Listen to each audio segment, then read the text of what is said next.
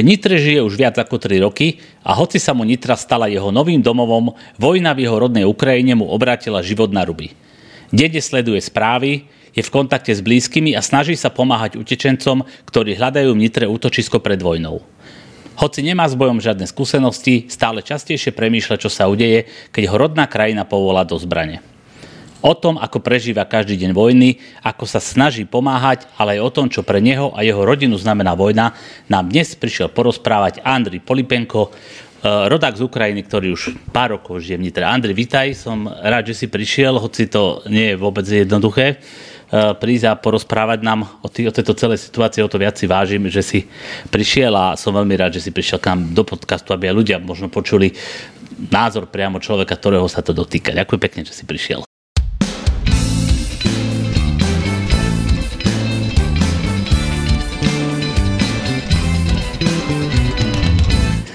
Ďakujem za pozvanie a ďakujem, dobrý deň.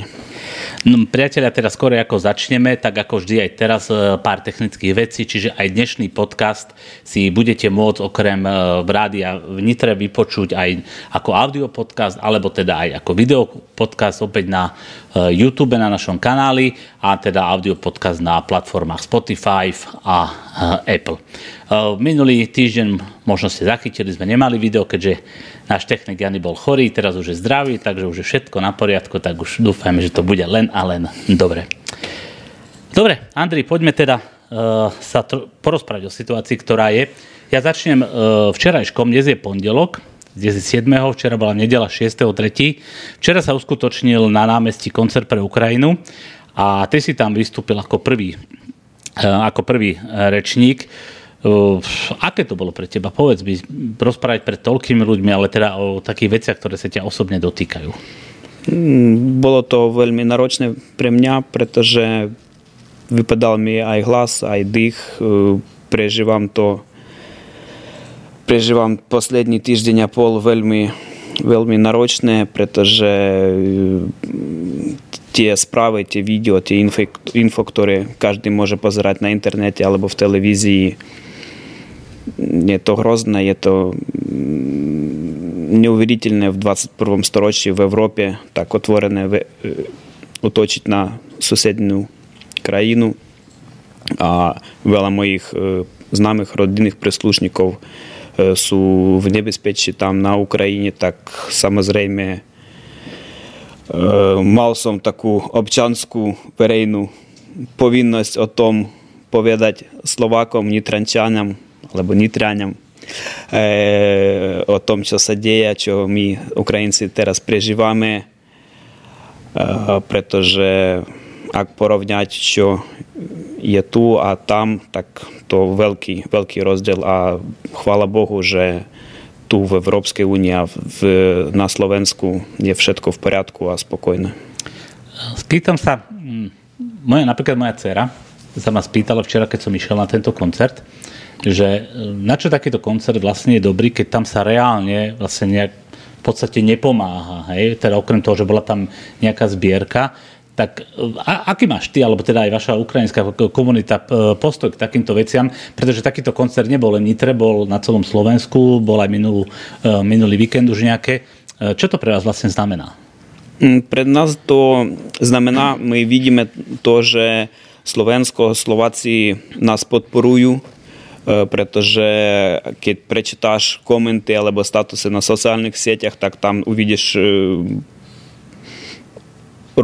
rozdiel a rôznu informáciu, tak veľa ľudí na Svatoplukovom námestí včera ukázali, že Slovensko podporuje Ukrajinu, našu slobodu a my, Ukrajinci, to veľmi vážime. No naozaj treba povedať, že ja som bol tiež prekvapený, koľko ľudí prišlo, aj keď teda bolo celkom pekné počasie, ale nebolo úplne teplo a teda ľudia sú trošku aj pohodlní a naozaj som bol prekvapený, koľko ľudí tam bolo. Boli tam ľudia s vlajkami, rôznymi nápismi a teda podporovali celá táto organizácia, ktorá teda podporuje váš boj Ukrajincov za slobodu a naozaj to bolo veľmi sympatické. Aj dôležitým bolo, že tiež prišli veľa Ukrajincov, aby ukázali Slovákom, že tiež sme spolu a tiež pomáhame našej Ukrajine. Teraz sa spýtam, možno taký pár osobných vecí. Ty pochádzaš z mesta Oleksandria. Ano. To je tvoje rodné mesto. Ako je ono zasiahnuté vojnou? Sú aj tam boje, alebo je to možno trošku bokom? Chvála Bohu, teraz to trošku bokom. Ešte naše mesto nebombardovali, nebojovali, ale často, veľmi často každodenne sireny a ľudí utekajú do nejakých krytov, bunkerov, pivníc a tak ďalej. A veľa prichádza teraz do našeho mesta utečencov z východu, juhu Ukrajiny, takže tak u nás tam teraz to ako taký veľké miesto pre utečencov, vnútorných utečencov, Ukrajincov, ktorí utekajú od vojny. Aké je mesto Oleksandria veľké? Koľko približne tam je ľudí? Má približne 80 000 ľudí, ale pre ukrajinskú realitu to také stredné miesto. No, ale... Nitra je odna z najväčších miest a pre Ukrajinu to také. Pýtam sa preto, lebo teda je v podstate také mesto veľké ako Nitra približne. No dobre, keď začala vojna, keď začal teda ten prvý deň, aké to bolo pre teba, že proste ráno si vstala, alebo ako každý z nás, a bol to taký veľký šok pre nás, ale čo ako ty, ktorého sa to osobne dotýka, ako to bolo? Pre mňa bolo to bežné ráno, vstal som, spravil kavičku, mal som rannú zmenu a otvoril som sociálne siete a prvá informácia bola, že Rusko začalo útok na Ukrajinu a útok v rôznych miestach, v rôznych regiónoch. Akurát prišla do kuchyni moja manželka, povedal som jej, že začala vojna a volal, písal som svojim známym, či sú v bezpečí, aké majú plány, aby rýchlo odchádzali do iných bezpečných miest, alebo na Ukrajine, alebo niekde do zahraničia. Dobre, prichádzali teda ti nejaké odpovede. Asi ten začiatok ešte nebol taký úplne, že ako to je teraz, že stále viac a viac. Ale predsa len boli náznaky predtým, predsa Rusko sa už predtým sťahovalo k hraniciam, tam bolo vyše 100 000 vojakov, už od decembra sa začali sťahovať a vlastne už pár dní predtým, ako Rusko uznalo Luhansko a Donecko, tak vlastne už tak bolo naozaj, že na spadnutie. Napriek tomu, určite ste o tom veľa rozmýšľali aj v tvojej komunite a v rodine, napriek tomu, mysleli ste, že sa to fakt stane, že by to Rusko začalo tú vojnu? Poznáte Rusov bližšie ako my. Ako ste sa na to vtedy tak dívali? Bohužiaľ, väčšina Ukrajincov, nehovorím teraz iba o svojich známych, hovorím tak o Ukrajincoch. Mysleli, že všetko bude v poriadku, že je to taká nejaká sranda, alebo tam Rusko dohodne s Amerikou, z USA, že to iba nejaký taký fint od Putina, že má byť všetko v poriadku, že nemôže tak rýchlo začať, že nemôže byť taká veľká vojna medzi Ruskom a Ukrajinou. Všetci ľudí, väčšina ľudí myslela, že to tak niekde pôjde bokom a nedostane k ním. Čiže skôr ste to brali tak, že je to len nejaký možno taký strašiak, možno nejaký nátlak, nejaká taká stratégia, niečo. No podobne sme to aj my brali, aj pre nás to bolo pre každého určite šokom, lebo vlastne v Európe nebola vojna vyše 70 rokov, my si to vlastne naša generácia vôbec nepamätá a vlastne už aj naši rodičia už v podstate ani tým moc nie, lebo naozaj tých rokov je veľa, takže naozaj je to obrovský šok. Ty si v Nitre už pár rokov, si tu aj s manželkou, so svojimi deťmi, ale ďalšiu rodinu máš stále na Ukrajine, hej? Áno, presne tak. Ako sú oni na tom? Sú v poriadku? Chvála Bohu, sú v poriadku. Moji známi, ktorí bývali v Kyjeve alebo Charkovi, na ktorí utočia viac ako na iné miesta, tak oni ešte v prvý, druhý deň odišli do menších obec, do dedín, aby tam trošku mať bezpečné miesto pre svoje rodiny. A tak poznám veľa známych, ktorých alebo už aj zabili, alebo ktorí nemajú potraviny, alebo tam niekoľko dní не маю їх родинні прислушниці, од них ніяк жодне інфо, чи вони ще живі або ні. No a ako ste spojení? Funguje nejaké to spojenie, či už telefonické, alebo nejaké iné? No, telefonické a cez internet, dá sa cez sociálne siete, tam Skype a tak ďalej. Čiže toto ešte stále takže funguje? Dáta internet ešte funguje. Samozrejme, teraz tam na Ukrajine majú tlak na to, aj môže tam byť zlý signál, ale dá sa. Je tam internet zabezpečovaný teda aj vzduchom, teraz viem, že tam Starlink pomáha trochu. Máš aj ty priamo nejaký buď známych, alebo niekoho, ktorí sú vo vojne? Teraz samozrejme najprv teda všetky muži, ktorí nemôžem povedať, že to sú moji kamaráti, ale takí známi z môjho miesta, ktorí profesionálni vojaci a samozrejme sú v ukrajinskej armáde. Čiže poznáš aj takých ľudí? Áno, aj poviem, že oni majú veľkú motiváciu, že píšu, že budú ísť do konca, budú ísť do Victory in English. Do víťazstva. Do víťazstva, hej, ďakujem. No, je to také, vy sa bránite, národ, ktorý sa bráni, má inú motiváciu ako národ, ktorý útočí. Takže je to celkom pochopiteľné a je to úžasné, že takéto niečo sa deje. Ja sa chcem spýtať, že aké to je, keď proste niekto ti zavolá alebo napíše nejakú SMS-ku, stále môžeš, myslím, ľudí z Ukrajiny nemôžeš vedieť, čo v tej SMS-ke bude. Aký to je pocit? No, je to strašné a hrozné, pretože nevieš, čo v tej správe bude.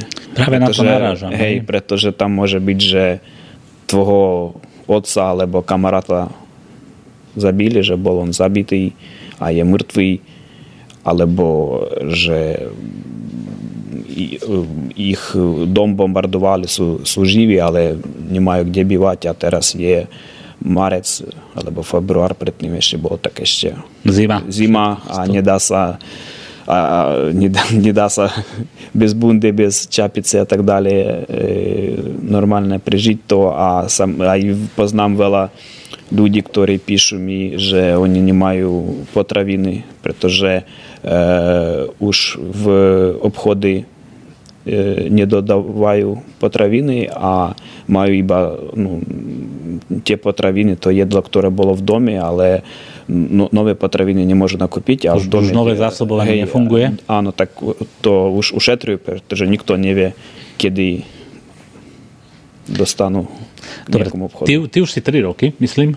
Áno, trošku menej ako 3. Trošku menej, dobre. Ty už máš občianstvo slovenské, alebo ako toto presne funguje? Nie, ja mám, som občan Ukrajiny, mám prechodný pobyt na Slovensku.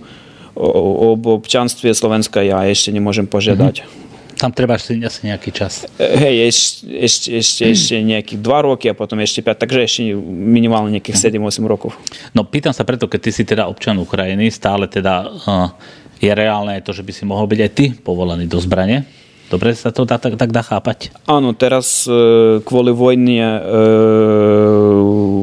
všetci muži, aj niektorí ženy majú мобілізаційні повинності, також муж не може перекрочити границю України, а самозрейме може його заволати, а то єдне, де собі ваше, або працюєш на Словенську, на Україні, в Голландську, всі обчан України, так мусиш прийти. Пресне мене ще не волали, притоже я не мам жодну воїнський відбор, ніяку скусеність, я в животі не держав, сам самопал, так. Ja chápam, že teraz rozprávame tak na verejnosť, ale volal som svojmu známomu, on tam v kontakte s armádou a sa spýtal ho, ako to vyzerá, mám prísť, alebo potrebujete mňa. Ja nehovorím, že ja nebojím, alebo bojím, pretože vojna to je miesto, kde zabívajú ľudí, ale som muž, som Ukrajinec, ja mám bojovať o svoj štát. Tak on mi tak povedal, že ak máš možnosť podporiť niekoho z Ukrajiny tu na Slovensku, tak radšej teraz sprav to, ak niekomu dáš nejaké jedlo, alebo ubytovanie, alebo vysvetlíš tam v Európe, čo sa deje u nás, na našom ukrajinskom zemi, tak teraz to bude tvoja povinnosť a ďalej uvidíme. Dobre. Takže skôr je pre teba asi, alebo nie že bližšie, ale skôr sa vidíš v tom, že budeš asi pomáhať túto ľuďom, ktorí budú prichádzať aj do Nitre na Slovensku. Tak, teraz už to tak funguje, už to ide. Dobre, teraz ešte posledná otázka k tejto smutnejšej časti. Čiže ale keby nastala tá situácia, tak tebe vlastne príde nejaký povolávací rozkaz alebo niečo také a ty teraz máš asi zrejme povinnosť to nejak poriešiť. Áno. Asi, hej. Ale na to sa asi nedá pripraviť. No, je to ťažké, ja nemôžem povedať, že ja tam s úsmievom a radosno pôjdem, ale no, čo už taký život je. Dobre, nechajme to tak, lebo nie je to naozaj neveselé. Dobre, jak som spovedal na začiatok, tebe sa, a teda vám všetkým Ukrajincom sa zmenil život, ktorý žijete aj teda tu v Nitre alebo na Slovensku. Čo je teraz taká najväčšia priorita možno pre teba, keď si spomínal sa to, že už prichádzajú prví ľudia, prví utečenci z Ukrajiny, čo je pre vás nejaká taká priorita, alebo čím najviac žijete vy, ako myslím ukrajinská komunita v Nitre? Pomáhame našim Ukrajincom, aj utečencom, aj našej armáde, tým civilistom, ktorí zostávajú na Ukrajine, pretože, ako už som povedal, majú problémy aj s potravinami, s lekmi, teraz tá doprava, cesta trvá vôbec inak ako počas bežného života. Tak viem veľa organizácií a veľa obyčajných ľudí, ktorí kupujú za svoje peniaze, alebo robia rôzne zberky a kupujú všetko, čo ľudí potrebujú. Tam aj hygienické, aj nejaký odev, aj leky, aj rôzne reči pre armádu a tak ďalej. A tu na Slovensku samozrejme najdôležitejší bod je ubytovanie pre Ukrajincov, pre utečencov. Dobre, priatelia, uplynula prvá časť našeho dnešného rozhovoru, ktorý je naozaj veľmi, veľmi zvláštny a je pravda, že najradšej by som ani nerobil. Takže dáme si prestávku a po tej prestávke, pokiaľ vás táto téma zaujala, tak nech sa páči, pozývam vás k počúvaniu. Mojím dnešným hosťom je Andrii Pylypenko, človek Ukrajinec, ktorý žije na Slovensku, ktorý nám rozpráva o tom, ako prežíva tieto časy a prišiel sa podeliť s nami o svoje myšlienky a o svoje nálady.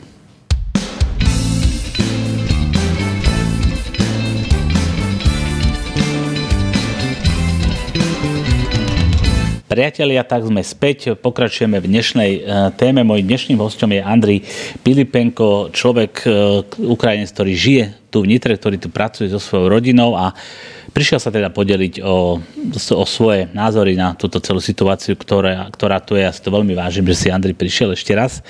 Ešte sa trošku predsa len vrátim k tej vojne. A ako to ty odhaduješ, lebo Rusi asi teda mali inú predstavu, že asi to bude za pár dní vyriešené, keď to môžem trošku tak pejoratívne povedať. Situácia je iná, Ukrajina sa hrdo bráni. Vyzerá dokonca, že celkom úspešne.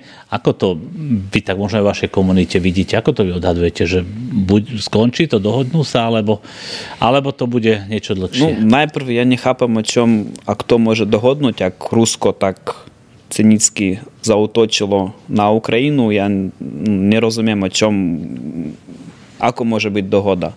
No je územie Ukrajiny, Rusko zautočilo na Ukrajinu.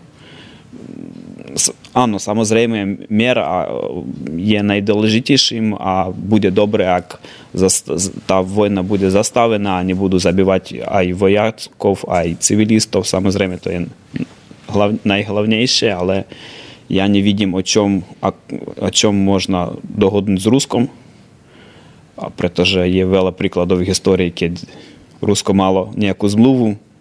A nebola dodržaná. Áno. Aj. A na jednej strane áno, vidíme víťazstvo našej armády, aj majú úspechy, aj tak určite to sú naši hrdinovia.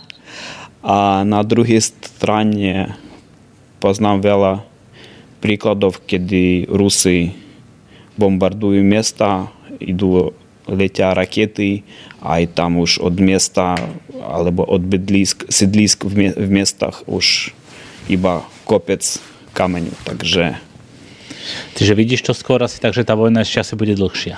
Áno. Dobre, ty si Ukrajinec, takže poznáš mentalitu u Ukrajincov. Budú sa Ukrajinci brániť, tak ako sa hovorí, že obrazne podané do posledného muža, tak ako to teraz vypadá, prezident Volodymyr Zelenskyy je vlastne veľký hrdina a teda ostatní takisto. Vidíš to tak, že teda ľudia naozaj sa budú brániť? Čo to bude dať? Áno, podľa mňa budeme brániť aj ďalej.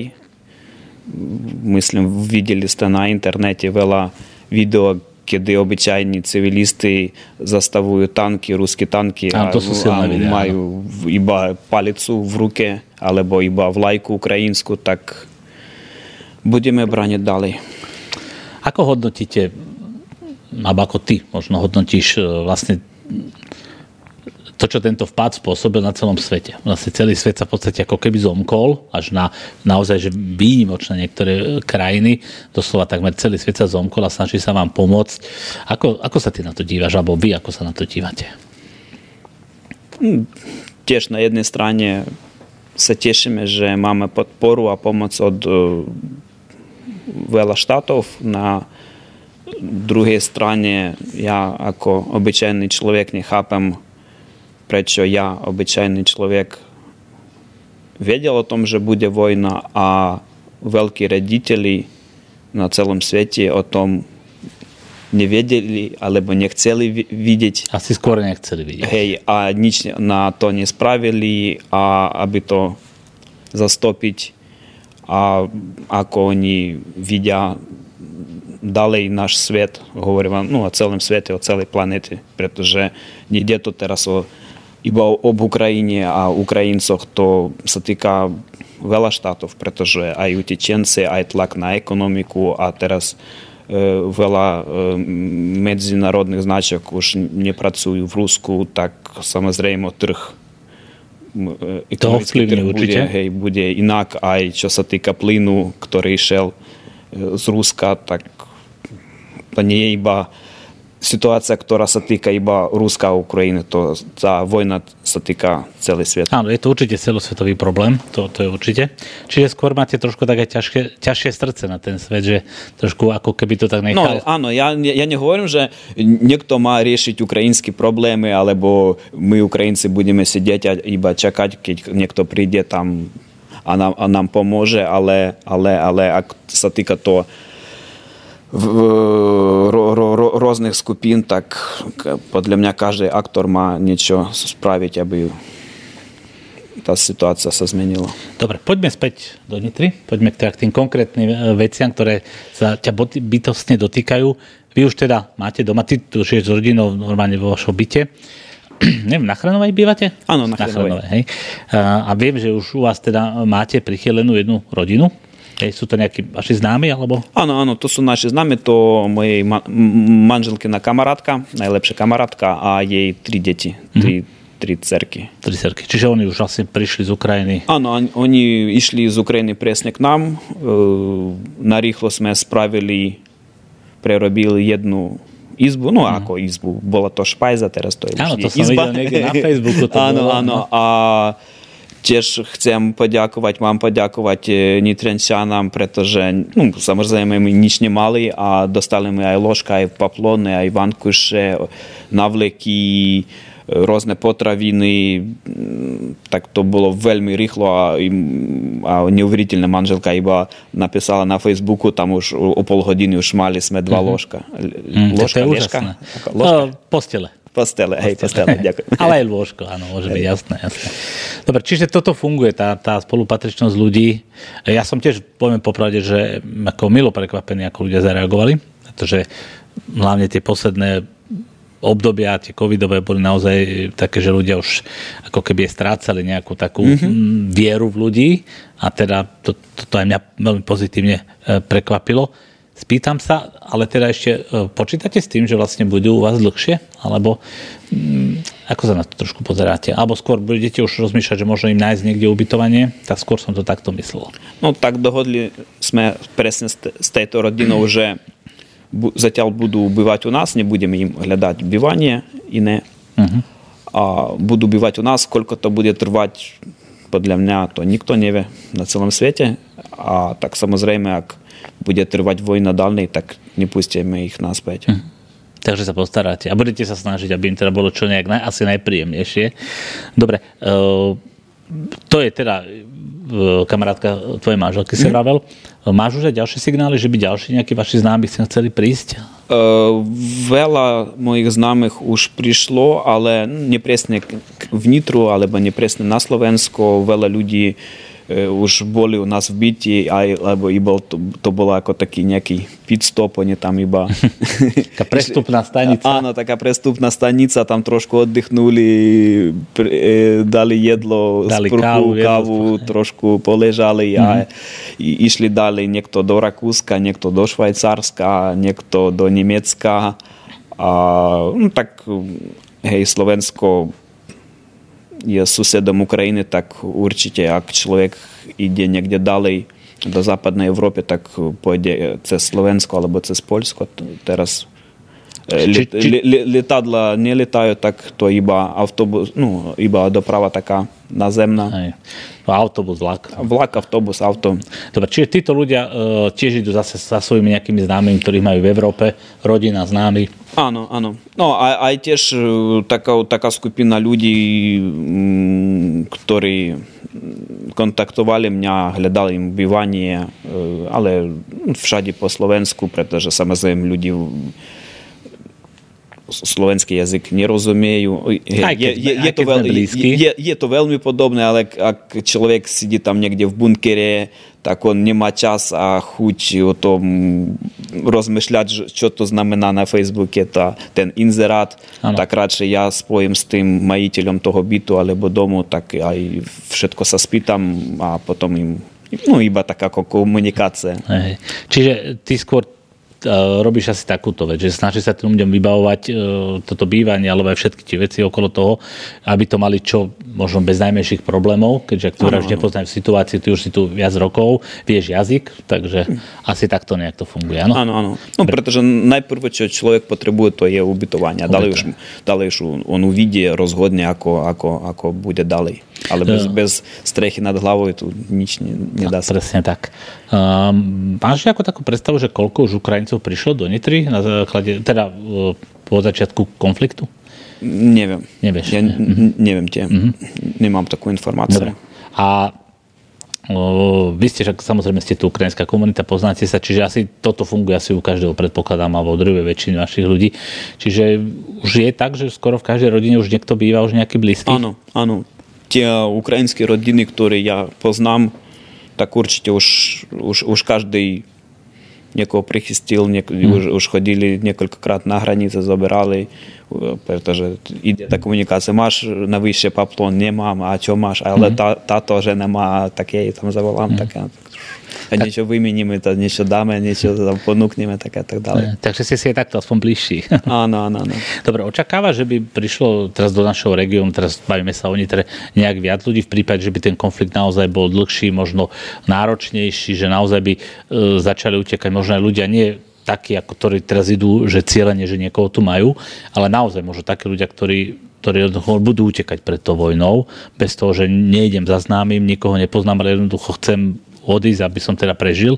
Myslíš, že to bude tak, že ak tá vojna bude dlhšia, že by to tu mohlo znamenať, že by prišlo viac ľudí z Ukrajiny? Teoreticky áno, je to logicky. Ak ľudí nebudú mať strechu nad hlavou, ak budú ich bombardovať, ak nemajú robotu, nemajú peniaze, nič nemajú, tak samozrejme budú utekať. Či bude to Slovensko, alebo iný štát, neviem. No tie čísla už začínajú narastať do 100 000. Už viac ako 100 000. Áno. Iba na Slovensku. Iba na Slovensku, hej, dokonca, no. Poľsko, tam je teda o mnoho viac, ale Poľsko má aj dlhšiu hranicu s Ukrajinou. Aj dlhšiu hranicu, aj neviem, prečo tak to funguje, ale veľa Ukrajincov, tak ak zahraničia, tak to najprv Poľsko. Aj na robotu do Polska, študovať do Polska, utekať do Polska a potom, iba potom tak začínajú spomínať, rozmýšľať, že hej, aj ešte nejaký štát je. A možno aj Polsko je Ukrajine nejak bližšie, nie? Či ani nie? Boli sme viac tak v kontakte aj historicky. Historicky skorej. Dobre, spýtam sa, ty teda pracuješ v Nitre, v Nitranskej automobilke, kde teda my sa bavili cez predstavku, že je teda aj viac Ukrajincov, ale sú tam aj rôzne iné národnosti. Chodia za tebou aj teda iné Slováci, možno iné národnosti, že aby si im to vlastne vysvetlil, že čo sa deje, alebo nie za tebou, za vami, myslím, je to taká téma aj u vás v práci? Áno, áno, to poslední týždeň a pol samozrejme taká najhlavnejšia téma. Každý sa pýta, čo sa deje, ako to vyzerá, ako to, čo my myslíme a tak ďalej. A máš taký dojem, že ľudia teda vedia, že aká je pravda, alebo naozaj, lebo povedzme si na rovinu, je veľmi veľa ľudí, ktorí aj podľa môjho názoru, teraz si stále myslia, že sa to môže Amerika, ale teda Ukrajinu nenapadla Amerika, ale napadlo Rusko. Áno, áno, veľa ľudí myslia, že nie je to tak všetko jednoduché, že nie iba Rusko tam sa otočilo, že je vina aj Ameriky, alebo NATO, alebo Európskej únii a tak ďalej. Ja nepoviem, že to také sú hoaxy a podvody, ale taká manipulácia verejnou imenkou. A máte tvoje kolegov z Ruska? Nie. No. Preto sa pýtam, že ako vzťahy, ale teda keď hovorím. Ale môžem povedať, že poznám jednu pani, ona je z Ruska, ona veľmi pomáha teraz utečencom a veľa roboty robí, takže neznamená, že ak človek Rus, tak je on zlý. Samozrejme. Máme nie iba dve farby, černá a biela. Áno, to je ale tiež poznám veľa Rusov, takých mojich známych, ktorí mi písali na internete, že všetko spravili Ukrajinci a Rusko iba chce nás zachrániť. Preto posielajú na naše strechy rakety. Chcú zachrániť s raketami a s tankami. Áno. Samých pred sebou. Áno, je to šialené, je to úplne šialené. Ešte sa spýtam, ty máš, ako som spomenul, viacero kolegov z Ukrajiny. Funguje to aj tak, že už niektorí sa rozhodli, že vrátiť na Ukrajinu? Či už možno, že ja neviem, či bojovať, alebo proste ísť tam možno pomáhať? Áno, poznám chalanov, ktorí v prvý, druhý deň dobrovoľne odišli naspäť na Ukrajinu. Poznám ľudí, ktorí odišli trošku neskôr, o niekoľko dní. Áno, idú do armády, budú bojovať, alebo už bojujú. A poznám ľudí, ktorí odišli, pretože musia postarať o svojich nejakých tam rodinných príslušníkov, ktorí teraz majú iný život ako predtým, tak budú tam. Ale väčšina zamestnancov zoberá svoje rodiny sem. Dobre, ešte ja by sa o tom tiež rozprávať cez prestávku, ty teda pracuješ v automobilke. Ako sa stáva váš zamestnávateľ k vám? Snaží sa vám nejak trošku pomôcť? Čítal som, že celkom to funguje. Áno, celkom to funguje. Máme niekoľko zbierok pre utečencov. Aj najdôležitejším je to, že zamestnávateľ Jaguar Land Rover zabezpečil aj ubytovanie na hranici, pretože je dosť ťažkým teraz ísť tými evakuačnými vlakami. Nie je to vôbec jednoduché. To cesta môže trvať niekoľko dní. Takže máme od zamestnávateľa ubytovanie na hranici, aby ľudia trošku oddychnuli. Máme dopravu sem do Nitry a ubytovanie tu v Nitre. A tiež rôzne tam materiálne balečky, hygienické balečky a také základné veci, odevy, čo človek potrebuje, keď príde iba z malých batožinov. Hej. Dobre, nielen o tejto pomoci, ale o ďalšej pomoci, ktorú teda sa snažia Slováci, teda Nitrančania, poskytnúť Ukrajincom a ukrajinskému národu, sa budeme baviť v ďalšej, tretej časti našej relácie. Teraz si dáme opäť krátku prestávku a priatelia, pokiaľ vás táto smutná téma zaujala a chcete počuť, ako to ďalej vidí môj host Andrii Pylypenko, prepáč Andrii, nech sa páči priatelia po krátkej prestávke k našej tretej časti.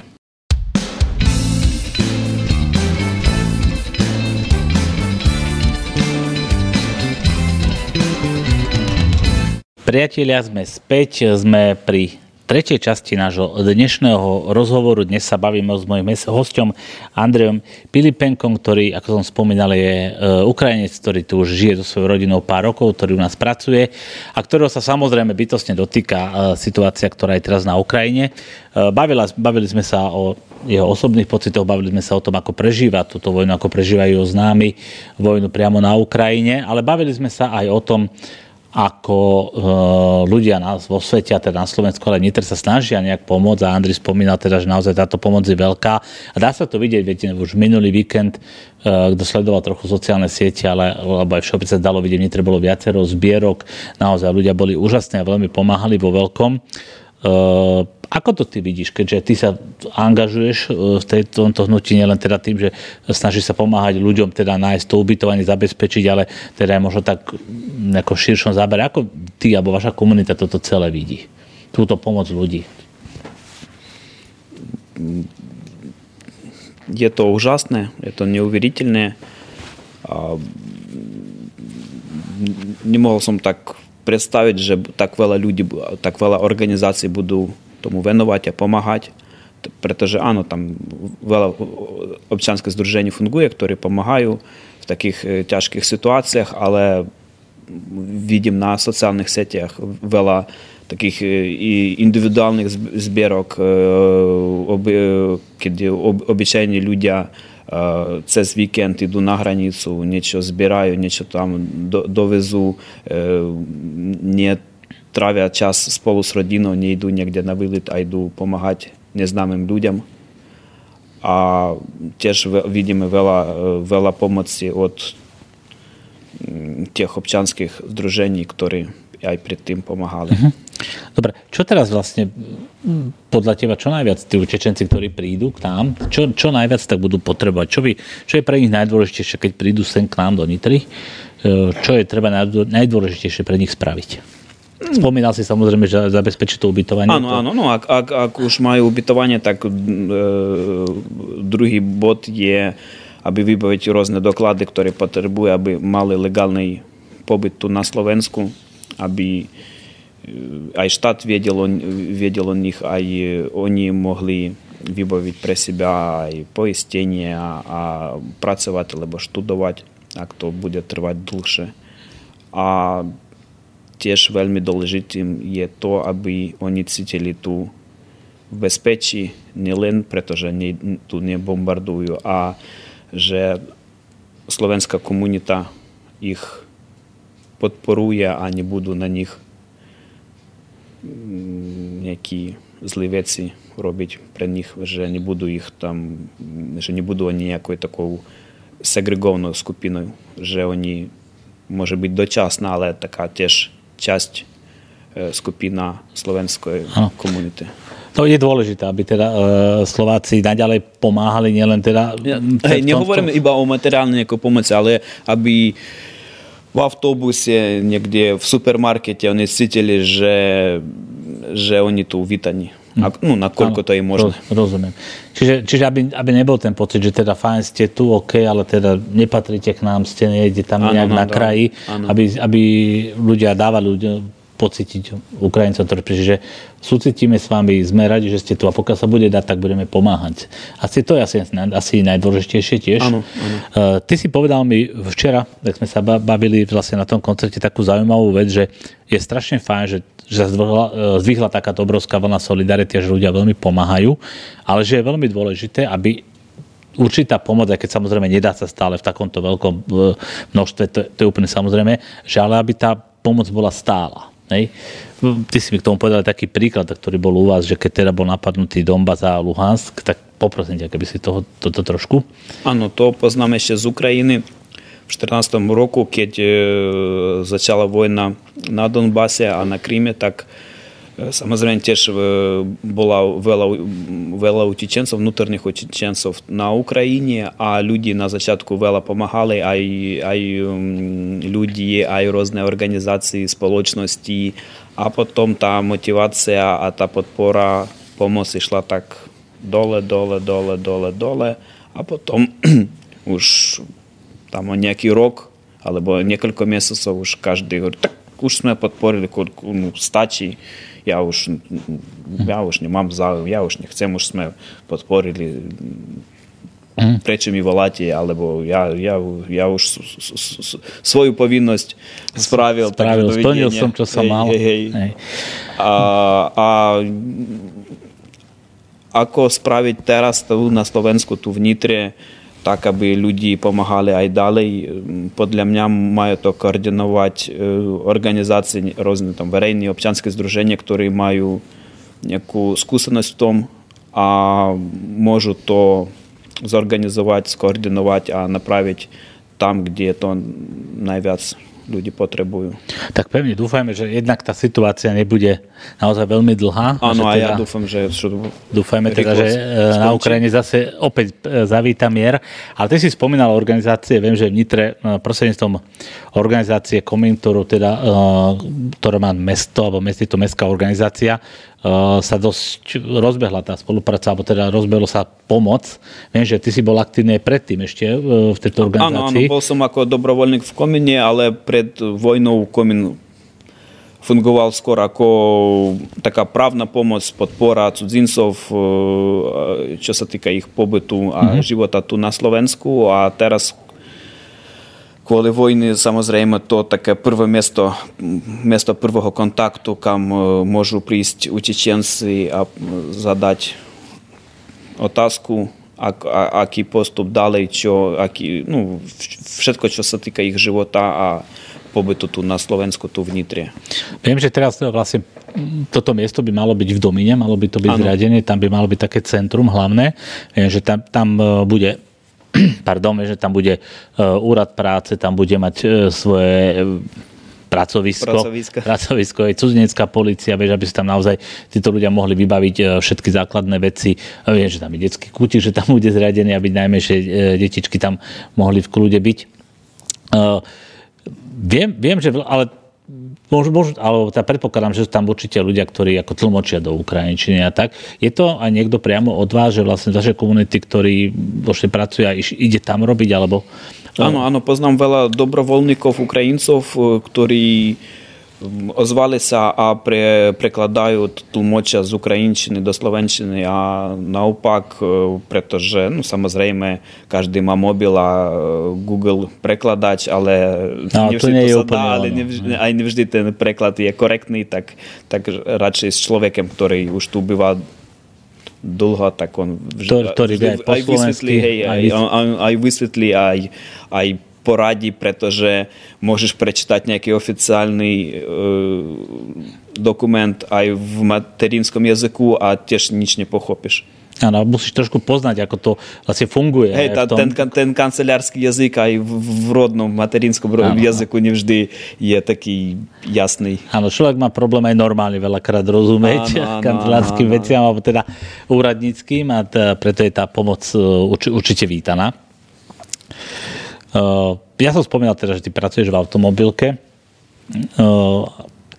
Aj si možno premýšľal, že proste je toho nejak možno na teba veľa, alebo tak, že by si možno zobral dovolenku, alebo je naozaj pre teba lepšie, že chodí do tej práce, pretože aj dnes si prišiel priamo z práce, sme sa dohodli, že vlastne si bol na dennej smene, prišiel si sem. Je to lepšie pre teba, keď možno na to celé tak nemyslíš, predsa len v práci musíš riešiť iné problémy? Áno, je to pre mňa psychologicky ľahšie, pretože mám iné povinnosti, iný pocit, iné myslenky, tak trošku o tom... Trošku na to človek zabudne alebo nemyslí na to úplne stále. To je situácia. Tak aj veľa Ukrajincov takisto mi hovorí, že radšej idem do práce, pretože tak je trošku ľahší. Dobre. Ja sa ešte spýtam, pomaly budeme končiť, tak možno tak v rýchlosti. Jak som spomínal, ty si v Nitre už pár rokov. Prečo si sa rozhodol vlastne prísť možno do Nitry, keď môžeš povedať? A prečo práve do Nitry? Tak. A poviem pravdu, keď išiel som do Nitry, tak ja predtým ešte vôbec nevedel, že je také mesto Nitra. Tak keď mi povedali, že budeš pracovať v Jaguare Land Rover v Nitre, tak... Počal som na internete hľadať, čo je to za miesto. Predtým som nepočúval som nič o vašom, našom meste. Nevedel vôbec. A prečo som rozhodol? Hľadal som lepšiu budúcnosť pre seba a svoju rodinu a chcel som založiť nový život a výber padol na Slovensko a na Jaguar Land Rover, pretože historicky, jazykovo, mentalita, kultúra Slovenska a Ukrajiny je dosť podobní, tak pretože Slovensko. A našiel som na internete robotu v Jaguare, tak pretože Jaguar a Jaguar má fabriku v Nitre, tak pretože Nitra. Ty si predtým doma bol, myslím, úradníkom, dobre hovorím, či? Áno, môžem. Dá sa tak povedať. Tu pracuješ teda manuálne, pokiaľ dobre viem, hej? Hej. Napriek tomu teda si prišiel, to vedel si, že ideš do takej práce inej, ako si robil? Áno, samozrejme vedel. Bola to taká výzva, ale môžem povedať, že som spokojný, pretože nemám stres. Myslím, viete, že keď pracuješ v nejakej kancelárii alebo na úrade, tak nepracuješ fyzicky, ale máš taký Pracuje hlava pracuje aj po robote, aj volajú, aj píšete po robote, tak som spokojný s manuálnou prácou v automobilke. A ako sa vám páči ako rodine v Nitre, ako mesto? Zvykli ste si už? Áno, sme zvykli. Veľkostne je to podobné ako v tvoje mesto? Áno, a páči zelené, také komfortné historické mesto. Dobre, Andrej, ja ti veľmi pekne ďakujem, že si prišiel, že si nám prišiel porozprávať. Určite to nie je pre teba ľahké. Nikto vám vašu situáciu určite nezávidí a nikto z nás sa do nej nechce dostať, tak mi na záver nášho rozhovoru dovol, aby som poprial tebe a celé Ukrajine, aby sa to čo najskôr skončilo, aby tam opäť zavládol mier a aby ste mohli žiť tak dobre a spokojne, ako žijeme my tu, ako ste žili predtým, a aby všetko čo najlepšie dobre dopadlo. Ďakujem vám a dúfam, bude všetko v poriadku. Ďakujem pekne, priatelia, toto boli Nitranské reči dnes s Andrijom Pylypenkom. Moje meno je Rado Pavelka. Ja vám veľmi pekne ďakujem, že ste počúvali, hoci táto téma dnes nebola možno taká ako inokedy, ale žiaľ aj taký je život a nedá sa nič robiť. Ďakujem veľmi pekne, priatelia, majte sa pekne, na budúci týždeň očakávam nového hostia.